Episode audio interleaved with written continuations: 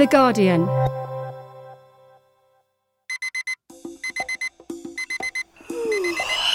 Wake up. Clean your teeth. Make a cup of coffee. Do some exercise. Start work. Oh, sit down and watch some telly. Go to bed. And do it all again the next day, and the next day, and the next day, and the next day. Here in the UK, we are a month into yet another lockdown. Many of us will have baked banana bread, made a sourdough starter, sweated along to endless yoga videos, zoomed and zoomed, and begun wondering how exactly we're going to keep ourselves mentally healthy in the coming weeks.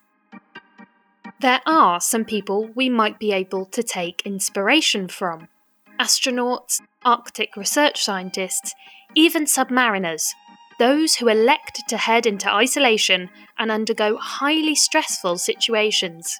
How do they keep themselves positive and motivated whilst being cooped up? They do lots of things to try and break up the experience. So they have like little milestones that they're aiming to to get to. And they do a lot of planning around celebrations and you know when they hit milestones they really make a big deal out of it. I'm Madeleine Finlay, and this is Science Weekly. To get advice, I called somebody who has studied human behaviour, performance, and health in intense situations. Hi, I'm Nathan Smith. I'm a research fellow at the University of Manchester and I do research on humans in extreme environments.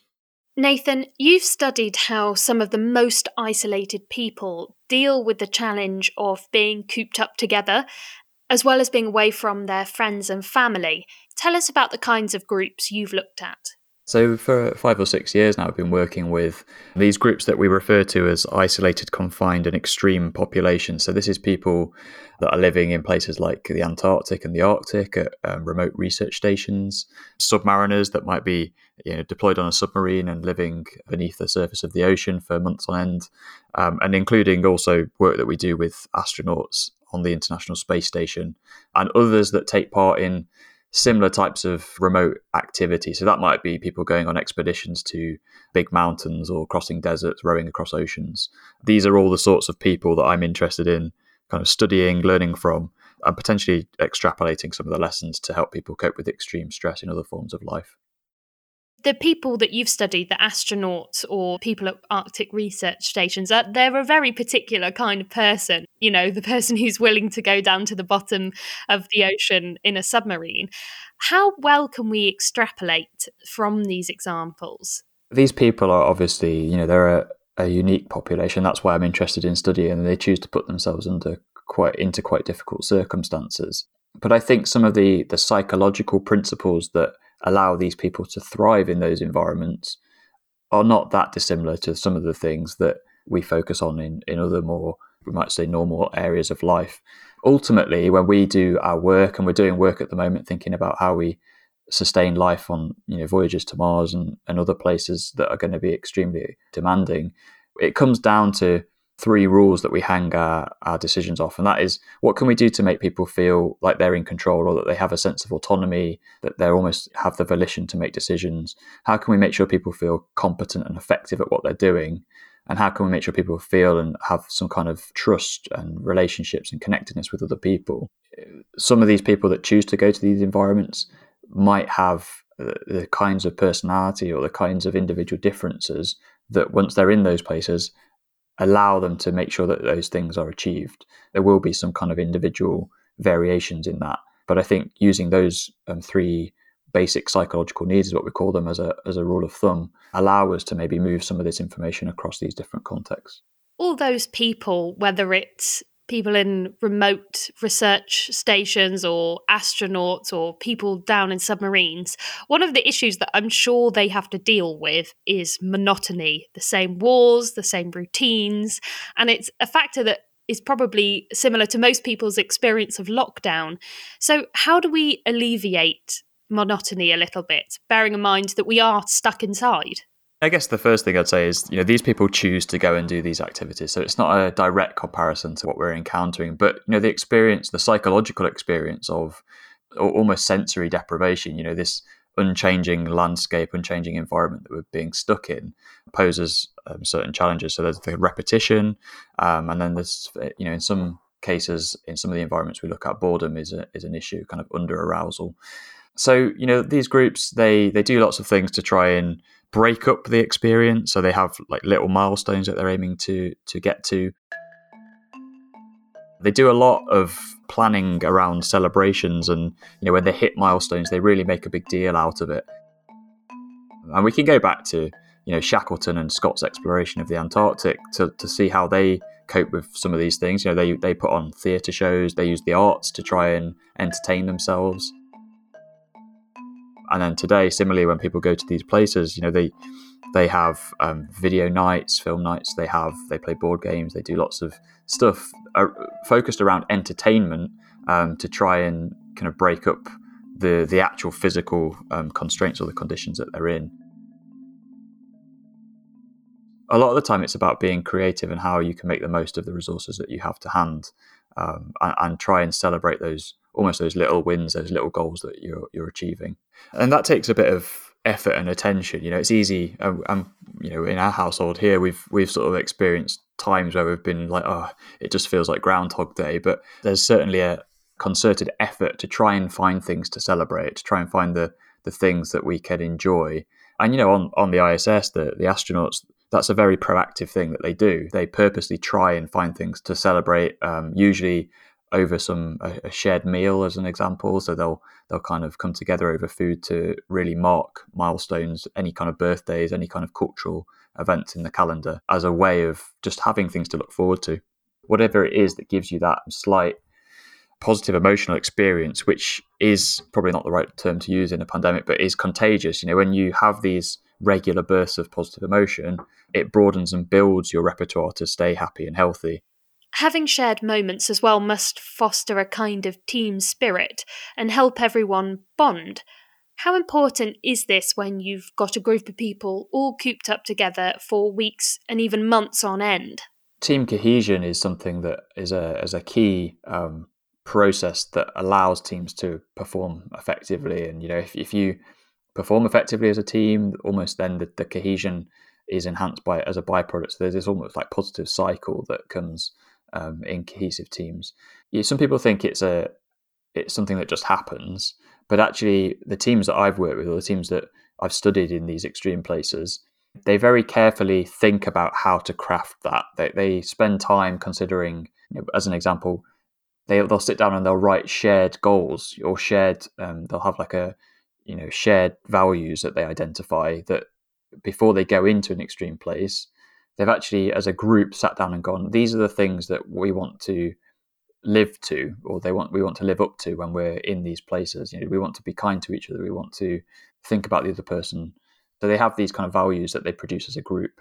Um, it is one example of where they they're very uh, aware that this is such an important factor not only for having a good time but also for you know survival in these places if you're only with five other people in the middle of antarctica then you're very dependent on the other, what the other people do for staying safe and well.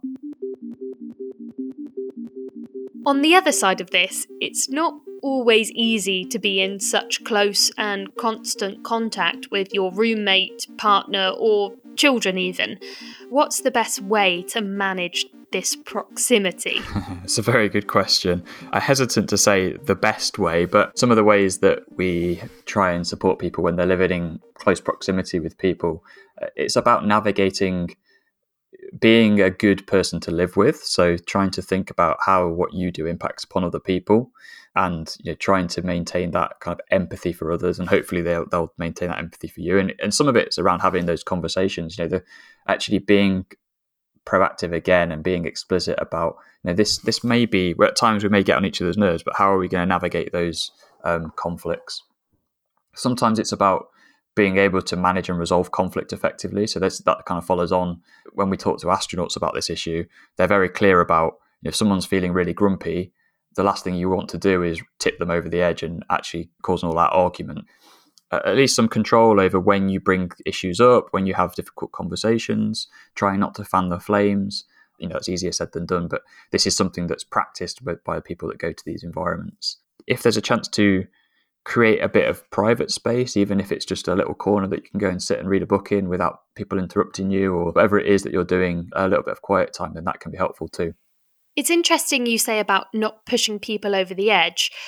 Why is it that a situation like lockdown can really intensify tensions? I mean, the first ever attempted murder on the continent of Antarctica occurred when a scientist at a research station allegedly tried to stab his colleague after supposedly the colleague kept giving away the endings to books, which I think even the most avid readers amongst us would argue is quite an overreaction.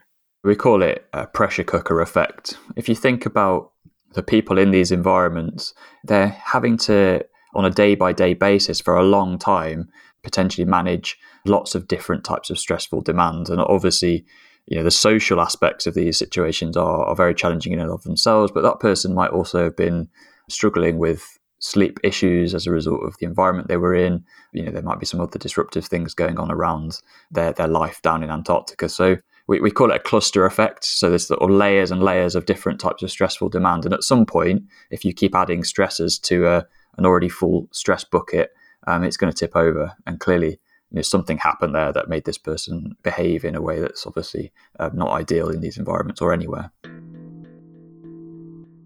Another difficulty of being cooped up in the same place, doing the same things over and over, can be keeping motivation. And I think in this lockdown, particularly, many of us are struggling with the feeling of being unmotivated and perhaps even quite down. Why do you think it's really hit this time around?